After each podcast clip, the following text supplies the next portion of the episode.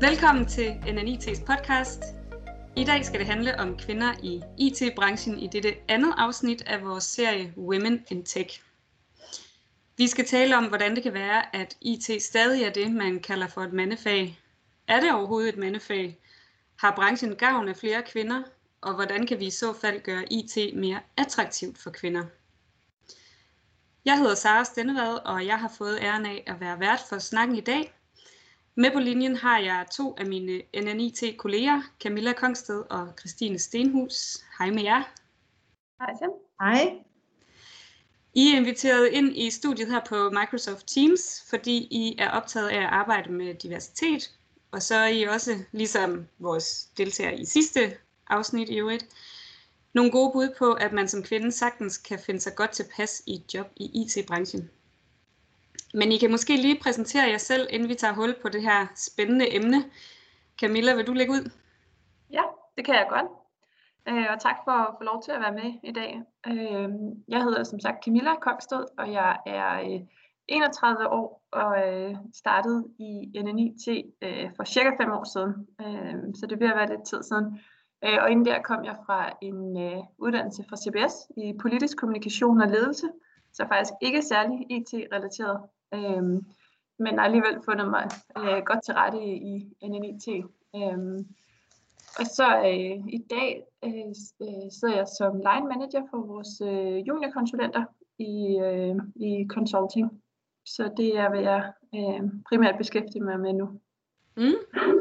Hvordan kan det være, at det lige blev IT-branchen, du skulle slå dine folder i? Ja, det er et rigtig godt spørgsmål. Det tror jeg ikke, jeg havde set, da jeg startede på politisk kommunikation og ledelse. Øhm, men det var faktisk, øh, øh, fordi jeg blev gjort opmærksom på øh, de graduate-stillinger, der blev slået op dengang, øh, hvor der også var mulighed for at søge ind øh, og lære lidt forskelligt øh, omkring IT og forretningsudvikling, øh, selvom man ikke havde IT-baggrund. Og, øh, og det tænker jeg egentlig var en god mulighed øh, for at komme ind. Og så synes jeg, at IT var en fed arbejdsplads øh, som sådan. Så, så det, det, var, øh, det var egentlig det, der startede interessen for, for IT. Mm. Tak for det. Og Christine, lidt om dig. Ja, tak Sara, og også tak for at invitere mig. Jamen, jeg hedder som sagt Christine Stenhus, og jeg er Corporate Vice President, som det så fint hedder her i NIT. Og jeg er ansvarlig for vores øh, systemudviklingsområde, som lige nu tæller mere end 300 medarbejdere, fordelt på fire af NNIT's øh, lokationer, selvfølgelig her i Danmark, men også ude i verden. Jeg har som uddannelsesmæssig baggrund, at jeg er fra DTU, hvor jeg er uddannet kemiingeniør i, med speciale inden for kemiteknik. Og måske lidt ligesom Camilla, så besluttede jeg efter, efter endt uddannelse, at der skulle ske et eller andet. Og øh, på det tidspunkt, da jeg blev færdig i 1998, der boomede IT-branchen også. Og øh, der fik jeg mit første job i Mærsk Data, som fandtes dengang som Visual Basic udvikler. Og øh, herfra blev jeg så projektleder, programleder, personalleder og har nu siden 2016 arbejdet her i NNIT. Og sådan lige lidt om mig privat, så er jeg gift, også med en ingeniør selvfølgelig, og så har jeg to børn på 12 og 15 år. Tak for det, og tak fordi I vil være med til at øh, fortælle lidt om jeres erfaringer og dele jeres viden. Måske vi lige kan slå fast, hvorfor vi overhovedet bør gøre noget ved det her faktum, at kvinder er underrepræsenteret i IT-branchen. Som det ser ud nu, så udgør kvinder lige godt 29 procent af arbejdsstyrken i IT-branchen. I NNIT, der har vi snedet os helt op på 32 procent. Øhm, men hvorfor, hvorfor er det noget, vi skal, vi skal arbejde med?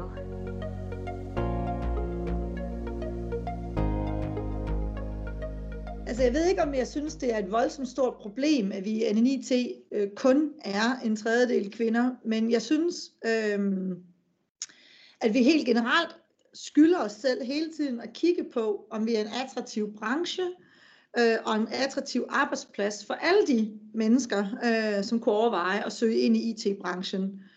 Øhm, og jeg synes da i hvert fald, at hvis der er nogle faktorer, som gør, at IT-branchen bare bliver valgt fra som en eller anden form for automatreaktion af piger slash kvinder, så synes jeg jo i hvert fald, at vi bør arbejde med at forbedre de øh, faktorer.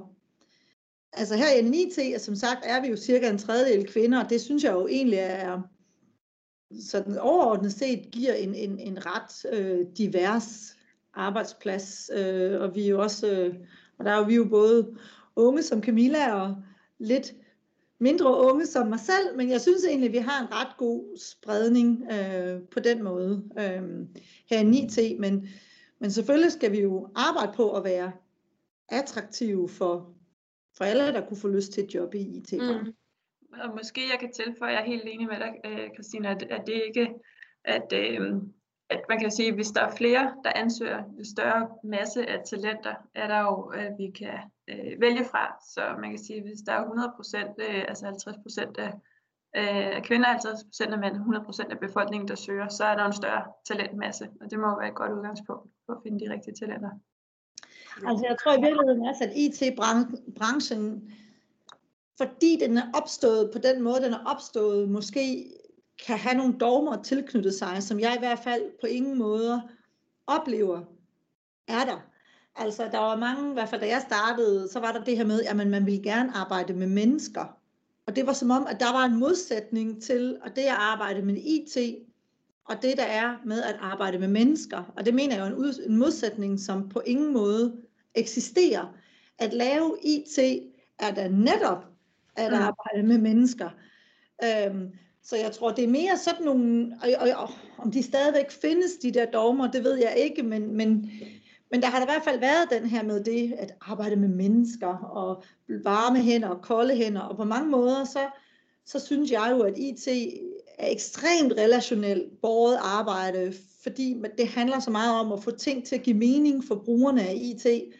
Øhm, det kræver rigtig meget samarbejde i vores virksomhed, og det kræver rigtig meget samarbejde med, med kunder osv. Så, videre.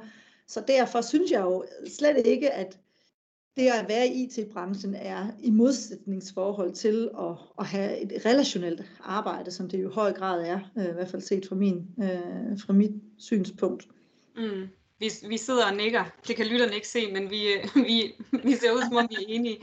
Øhm, men jeg kan også sige, at jeg, jeg møder i hvert fald nogle gange øhm, et, et billede af, at øh, det typisk er mænd, øh, der arbejder i, i IT-branchen.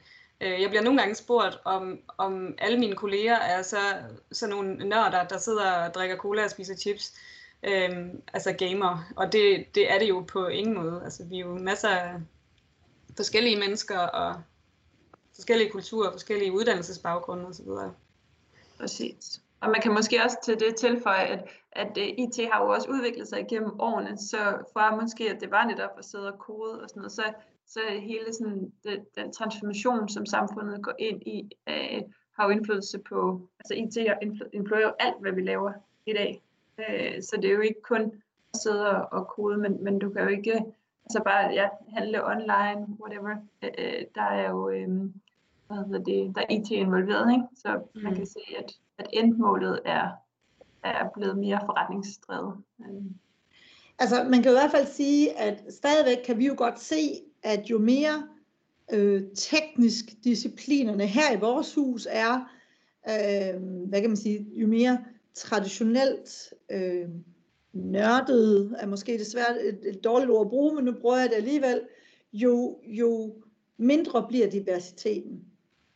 Øhm, så jo, jo længere du bevæger dig ned af de tekniske spor og de tekniske discipliner, jamen jo færre kvinder er der i, i de områder. Man kan sige, traditionelt, øh, synes jeg, i e IT-branchen, der har vi jo haft, vi har haft rigtig mange, altså på projektledersiden for eksempel, der har jo altid været mange kvinder, øh, forretningsanalysesiden, konsulentsiden, testsiden, altså der er jo rigtig mange af disciplinerne, hvor der egentlig traditionelt set har også har været mange kvinder, og måske i virkeligheden en bedre kønsfordeling end den der tredjedel tilskriver. Men lige så snart du kommer ned i sådan de mere hardcore tekniske discipliner, udvikler, arkitekt, øh, hvad vil jeg sige, de mere driftstunge discipliner, jamen så kan vi selvfølgelig godt se, at diversiteten den, den udvandes lidt, og det er jo der i virkeligheden, der er den største forskel i, i mængden af, af mænd kvinder. Og kunne man sige der, vil det være godt for de områder også at få nogle flere kvinder ind og blive mere attraktivt for kvinder? Det tror jeg det bestemt.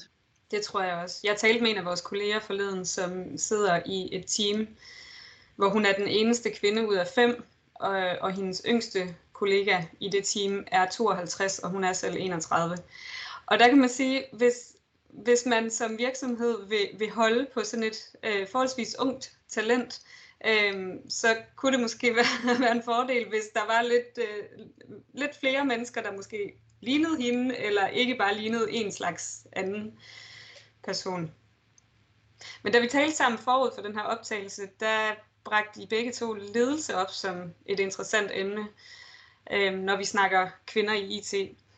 Og Christine, du fortalte, at da din karriere førte dig til IT-branchen for små 20 år siden, så talte man også om diversitetsprogrammer, og at der skulle flere kvinder i ledelserne.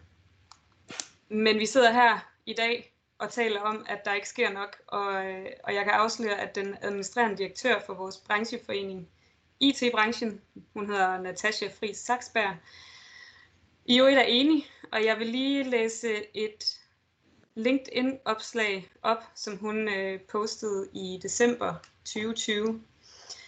Hun skriver, jeg har de sidste 25 år deltaget i utallige aktiviteter fra events til mentorskab med det formål at øge diversiteten i IT-branchen. Men det har været spildte kræfter.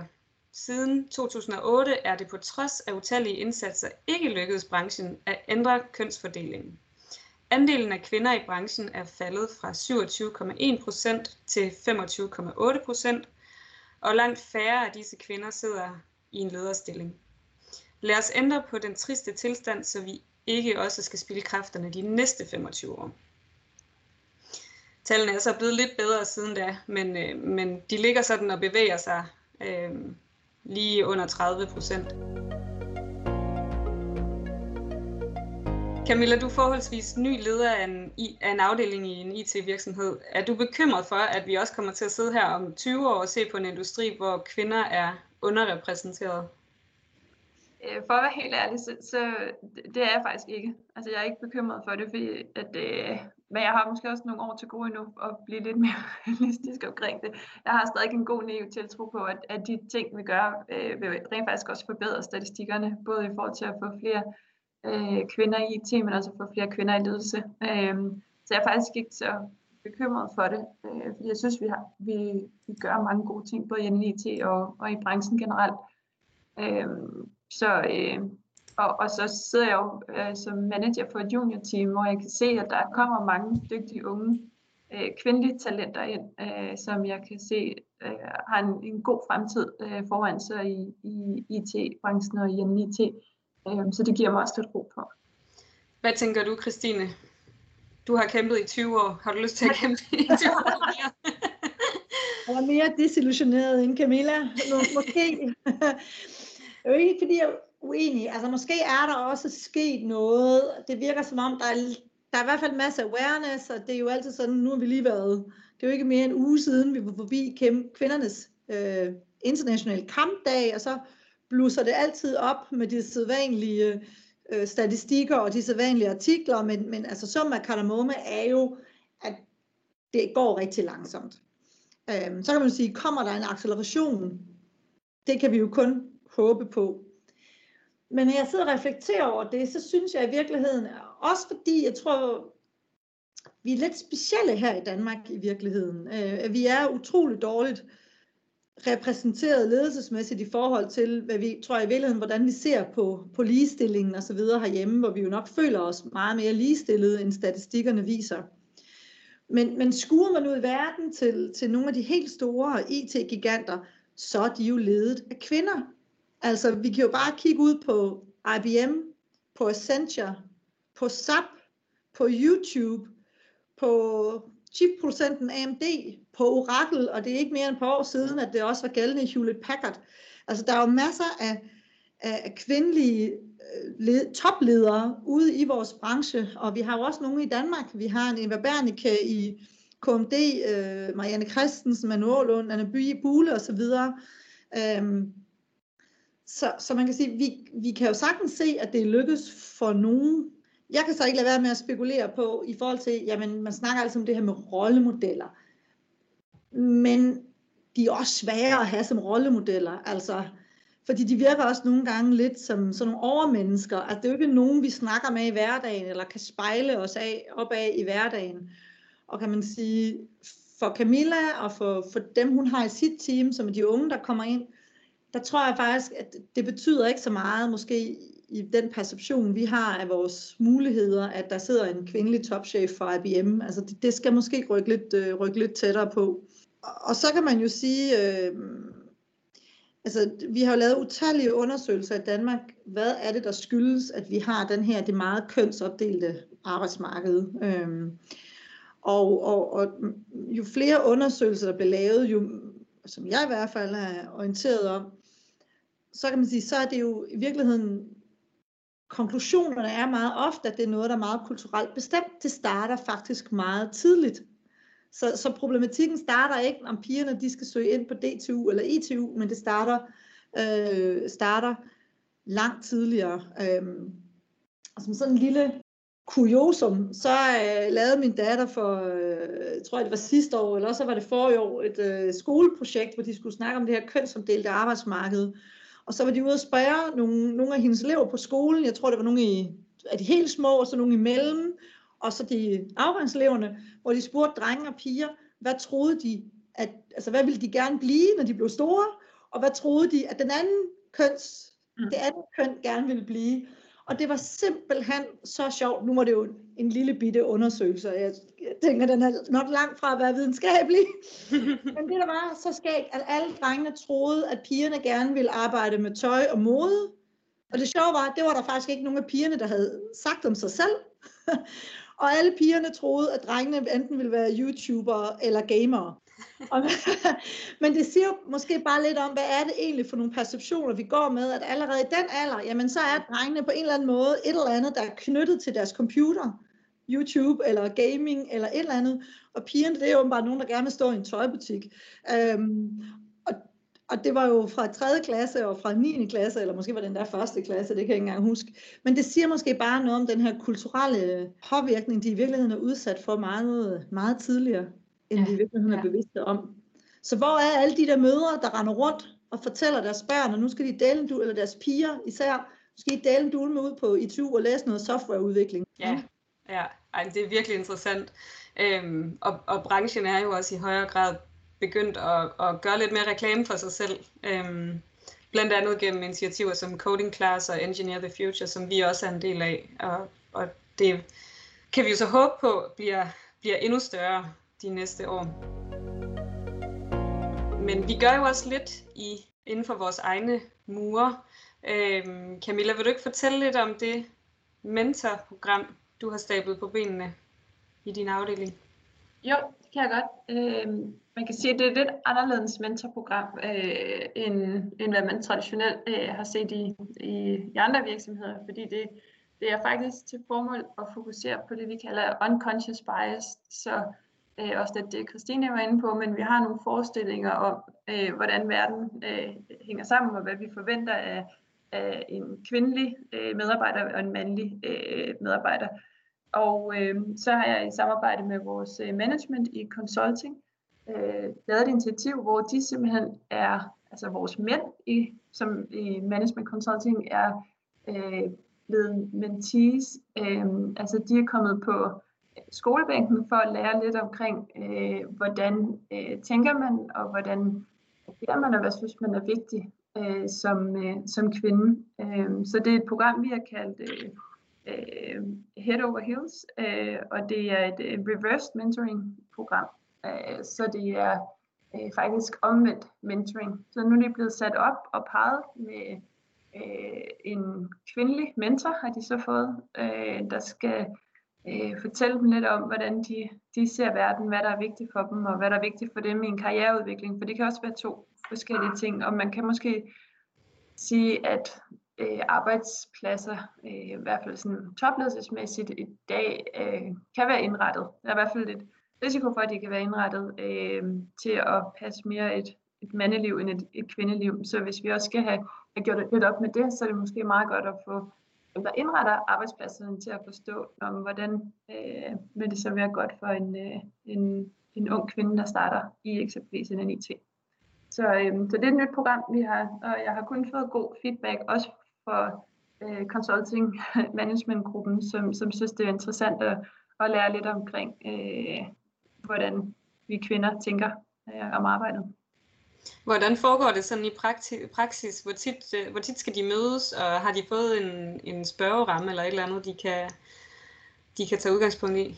Ja, de har både fået spørgeramme, øh, og så har vi sat øh, øh, bedt øh, mentoren om at booke mødet, altså kvinden, øh, om at, at booke mødet øh, en gang hver måned, så det er så her i marts og i april og i maj, som et forsøg til at starte med. Øh, og så har de fået en spørgeramme, og bare som et udgangspunkt, men de kan drøfte i virkeligheden, hvad de vil. Øh, og så har managementgruppen øh, fået en opgave til sidst om at notere ned øh, deres top 3 øh, læringer øh, eller overraskelser undervejs. Øh, og så håber jeg jo på, men det er jo et eksperiment, men jeg håber på, at der kommer noget, noget godt ud af det, øh, så vi øh, øh, får nogle konkrete læringer, vi rent faktisk kan bruge som virksomhed, og måske kan udbrede, så det ikke kun er øh, øh, consulting management, der har lært dem, men, men egentlig noget, vi kunne, kunne dele øh, med andre også. Mm.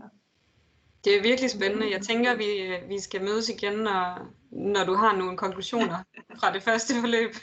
gerne. Eller gerne ud af dem. Det kan være, der kommer noget frem. Øh, men, det, men det er jo hele den her, sådan, øh, det vigtigste, det var hele det her unconscious bias, altså hvor man bliver opmærksom på, der, at der er, en, altså fordi vi alle sammen tror i virkeligheden, at vi ikke har nogen bias, både når vi ansætter, når vi promoter, og, og vi kan se verden objekt, øh, objektivt, men men det, der er meget, der tyder på, at det kan vi ikke nødvendigvis. Øh, så, øh, så alene det at i talsætte det og skabe awareness omkring det, håber jeg også kommer til at rykke noget.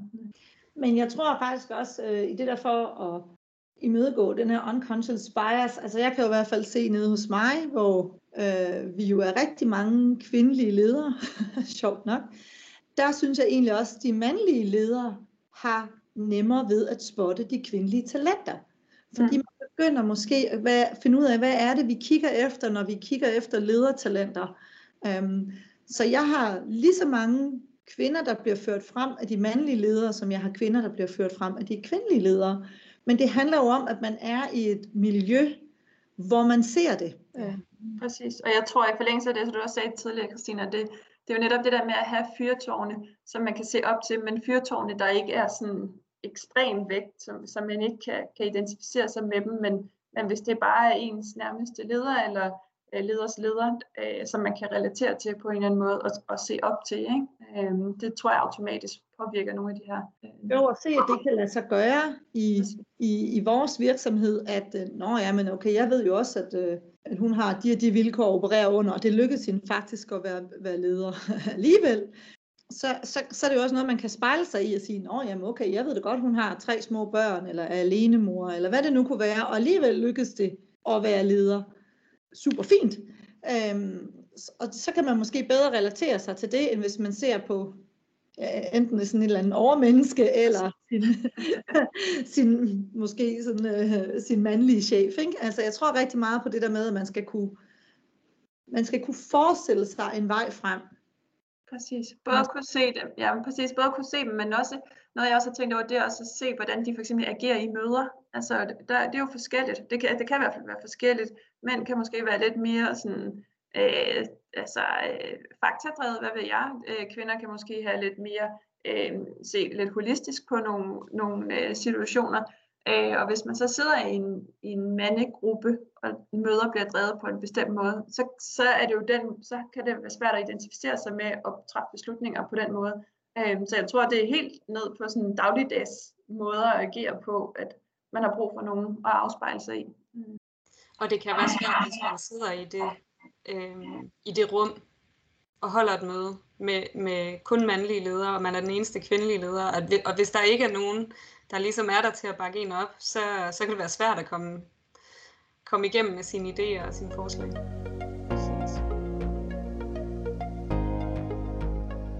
Vi har talt lidt om det, men hvis I nu skulle komme med nogle flere bud på, øh, hvordan man kan knække den her kurve, hvad, hvad kunne det så være? Øh, jeg, der, jeg synes, der er mange ting, man kan gøre. Øh, så på en virksomhedsperspektiv øh, af, øh, så kan man jo sætte mentorprogrammer op, øh, som øh, jeg for eksempel har været så heldig at blive, blive en del af, da, da at jeg blev ny leder øh, i NNIT, øh, så øh, øh, øh, får man tilknyttet en øh, senior øh, profil, øh, hvor jeg så var så heldig at få lov til at få dig, Christine, som, øh, som mentor. Øh, og det har jeg været rigtig glad for, og jeg synes, vi har haft nogle, nogle gode snakke, som jeg egentlig ikke tror, vi ellers ville have haft. Det er jo ikke noget, man sådan lige bare stopper på, ved, ved kaffemaskinen og snakker om, men det der med, at man, man egentlig tager sig tiden til at øh, at drøfte karrieremuligheder og drøfte nogle af de ting, vi også har allerede været inde på nu her. Øhm, så det, det vil jeg helt sikkert sige er et vigtigt initiativ. Øhm, og så kan man jo frame de her mentorprogrammer forskelligt, om det så er nye kvindelige ledere, eller om det er andre øh, karriereveje. Det behøver ikke kun være inden for ledelse. Men det med, at, at man har nogen at drøfte sine, sine øh, ambitioner og øh, bekymringer og overvejelser og, øh, og øh, øh, refleksioner med. Det tror jeg er rigtig godt for virksomheden. Ikke? Men jeg er egentlig meget enig, Camilla, og jeg tror i virkeligheden også, altså nu sagde du nemlig, det klude for mig her var, at det gælder jo ikke kun i ledelse. Mm. Altså, vi ser jo faktisk noget øh, så hvad kan man sige, kompleks som cybersecurity værende et område, som faktisk lige nu hos NNIT i hvert fald tiltrækker mange kvinder, og det er jo i sandhed et, øh, hvad kan man sige, måske i hvert fald tidligere et, et mandsdomineret område, og der tror jeg, det er ret vigtigt, at, de, at vi sørger for at passe godt på de, øh, på de kvinder, der går ind i en sådan specialisering, øhm, og i flere af vores specialiseringer, at vi, passer, altså, at de, vi ligesom sørger for at være ekstra opmærksom på, at de altså også får nogen, der, der hjælper dem på vej og kan, kan fastholde dem inden for de her interesser, så de ikke taber troen på, at at det lader sig gøre lidt øh, i, i NNIT og, og gøre en karriere inden for de her specialiseringer. Ikke? Øhm, og der tror jeg også mentorprogrammer, og det behøver jo ikke være kvinde-kvinde mentorprogrammer, det kan jo lige så godt være kvinde-mand eller mand-kvinde øh, mentorprogrammer, øh, men det at have nogen at tale om i forhold til sin karriere, som måske ikke er ens chef, fordi mm. det kan nogle gange være nemmere at tale om, at jeg kunne faktisk godt tænke mig at afvige lidt, eller jeg kunne faktisk godt tænke mig at prøve det her projekt, det er måske sværere at, at tale om med, med en chef, især hvis øh, det er en chef, der er rigtig glad for dig, og måske tænker, ej, det ville da også være helt vildt ærgerligt, hvis, hvis Camilla hun skiftede til, til en anden afdeling, fordi hun kunne tænke sig at prøve det af. Og i virkeligheden tror jeg ikke, det er noget, man ville jo nogensinde indrømme over for sig selv, at man sad og tænkte, fordi man som leder altid selv synes, at man er da enormt rummelig og vil gerne hjælpe alle andre på vej, men, men det kunne godt være, at man alligevel havde nogle, nogle ubevidste øh, hvad kan man sige, begrænsninger, som man fik lægget ned over en situation. Så jeg tror, det der med at have nogen, man kan tale åbent og ærligt med omkring ens ønsker for karriereveje, der kan give en god råd i at navigere i en organisation. Og nu er vi jo en, vi er en stor organisation, men større er vi heller ikke. Men der er jo organisationer, der er meget større end vores, hvor det måske godt kan være lidt svært at, at navigere rundt. Og så kan man sige, når vi snakker om mentorprogrammer, at det, det er jo så sådan, hvad kan virksomheden gøre, hvor man har sat nogle programmer op, hvilket jeg, jeg tror er rigtig, rigtig godt. Men som person øh, kan man jo også selv række ud til øh, øh, enten nogen, der er i ens virksomhed, eller uden for virksomheden, man synes er inspirerende at snakke med. Øh, og jeg tror også, de fleste oplevede gennem tiden, at at der måske også bare er, er god øh, kemi eller energi blandt nogen, man snakker med, så det behøver ikke at være sådan så officielt, at vil du være min mentor, øh, men det her med, at, at man øh, øh, sørger for at give sig selv tid til at og andre øh, og, øh, og, og lære fra hinanden, uden det behøver at være øh, et officielt mentorprogram. Der er jo nogen, der forsøger sig ud i, i det her med at sætte nogle øh, KPI'er for at skabe mere diversitet. Øhm, hvad tænker I om det, Camilla? Øh, jeg tænker, øh, det kan være en god ting, hvis det er de rigtige KPI'er. Øh, og der øh, kan jeg godt være lidt bekymret for nogle gange, at man øh, sætter KPI'er op, fordi man skal jo gøre et eller andet, øh, men at man så desværre måske kan komme til at gemme sig lidt bag de KPI'er, og så øh, reelt glemmer at fokusere på, hvad er det vigtigste. Øh, fordi det, at man sætter nogle KPI'er op for, at, at der kommer øh, flere kvinder på øh, kursus øh, i ledelse eller øh, andet, er måske ikke det, der rent faktisk kommer til at påvirke, om hvorvidt vi får, får flere kvinder i ledelse. Øh, så det, øh, det, jeg synes i hvert fald bare, at man skal være meget bevidst omkring de KPI'er, man sætter op. Og så måske fokusere lidt mere på, kulturen, som er lidt blødere. Øh, ja, blødere, men måske i virkeligheden også sværere. Fordi det kan jo godt blive lidt en sovepude. Altså, nu har vi sat nogle kopier op, og så øh, i ny og næ, så snakker vi lidt om dem, og så er vi sådan set vores ryg fri. Øhm, og, men vi ved jo alle sammen, at det at ændre en kultur, det er et langt, sejt træk, og det, og det kræver kontinueret fokus. Og det er jo der, det bliver svært for virksomhederne at blive ved med at fastholde fokus og fastholde, at det her det er en kultur, vi vil øh, opelske. Nu bliver det jo et mærkeligt ord, men altså det er en kultur, vi vil dyrke.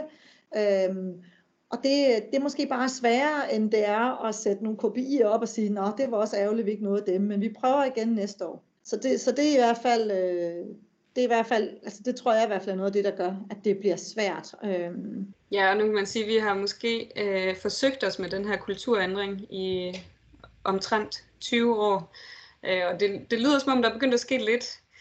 Så lad os håbe, det fortsætter. Det er en virkelig interessant diskussion, og jeg er sikker på, at vi kommer til at tale meget mere om det i fremtiden. Men vi skal til at runde det her afsnit af nu, så jeg vil her på falderæbet høre, om I har nogle gode råd til de kvinder, der arbejder i IT-branchen og måske befinder sig i en dagligdag, hvor de godt kunne savne noget mere diversitet. Altså, jeg vil i hvert fald starte med at sige til det, at Cecilie, vær med at, at tænke så meget over det. Altså, bare øh, gå ind i rummet og, og vær den, du er, og tag den plads, som, som du har behov for at, at tage, og tro på og ved, vide måske i virkeligheden, meget mere end at tro, men ved, at din mening, den tæller præcis lige så meget som din, din mandlige kollegaer. Og jeg oplever jo faktisk, at der på, altså det synes jeg virkelig ikke, at der er mangel på, på at der bliver lyttet til en. Altså det, øh, det tror jeg absolut, der gør, så måske er det at sørge for at få det sagt. Og så tror jeg også, at og det ved jeg ikke, om det øh, er sådan en, har noget med den meget maskuline arbejdsplads at gøre, men når man har en lang liv, et langt arbejdsliv, og nu har jeg jo 20 år bag mig, så kommer man jo til at lave masser af fejl. Og man kommer til at køre projekter i hegnet, og øhm, altså det, det, det er jo ikke 20 års øh, perfekt eksekvering øh, fra, fra man starter til man slutter. Og der tror jeg måske især, det er måske lidt min oplevelse af de mange unge kvinder, der kommer ud nu, de er jo exceptionelt performanceorienterede og exceptionelt optaget af at gøre de rigtige ting og lykkes med det. Øhm, så jeg oplever måske en lille smule, at der er en, en større frygt for at kaste sig ud i ting. Fordi, uh, hvad hvis ikke jeg kan finde ud af det? Nej, det kan godt være, at du ikke kan det, men så kan du måske finde ud af det næste gang, du får samme mulighed. Fordi så har du i hvert fald fået nogle erfaringer med, hvad gik godt og hvad gik skidt første gang, du prøvede det. Altså, så det her med i hvert fald at turde begive sig ud på den tynde is, og så sige, ja tak, jeg tager da gerne den her opgave, eller det her projekt, eller den her kunde, selvom jeg måske ikke er 100% top dollar øh, klar til at sige, at det kan jeg lykkes 100% med, men gør det alligevel. Øh, læg, frygten lidt, øh, læg frygten lidt på hylden, og bare være i det. Øh, det tror jeg i hvert fald er vigtigt.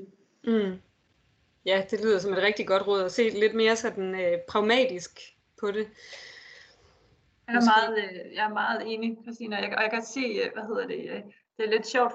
Nu har jeg jo både øh, unge øh, kvindelige studerende og mandlige studerende, og der er kæmpe stor forskel på, øh, hvad, hvad, hvad øh, troen på sig selv allerede i den alder, før de har kørt de første 20 projekter i hegnet, som, så du sagde, ikke, at der er, der, altså, der er allerede stor forskel der.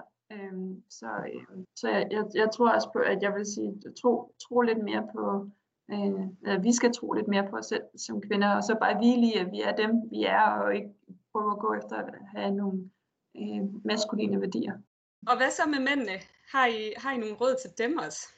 Mm, jeg tror, at øh, jeg vil nok give opfordre til, at, øh, at de måske virkelig kigger ind i forhold til det unconscious bias, for jeg tror virkelig, det, det er de områder, vi skal, vi skal fokusere allermest på. Så selvom man tænker, jeg er ikke biased overhovedet, øh, så prøv at udfordre dig selv, øh, og måske invitere øh, øh, en kvinde eller to til en kop kaffe en gang imellem, og hør, hvad, øh, øh, hvad deres perspektiv er på en god arbejdsplads, øh, og så sørge for at, at lytte på den aktive måde, og, øh, og, og prøve at forstå, hvad er det, at, øh, at vi kan gøre som virksomhed for at, at skabe en endnu mere inkluderende arbejdsplads, end vi har på nuværende tidspunkt. Det er jeg sådan set meget enig i, Camilla. Altså, Jeg tænker i hvert fald, det er jo, det er jo vigtigt i virkeligheden, at der er plads i en arbejdsplads, der er plads på en arbejdsplads til at vise omsorg for hinanden, og, øhm, og hvis du oplever, altså, og det kan vi jo i hvert fald godt opleve os her en gang imellem, ikke? Altså, så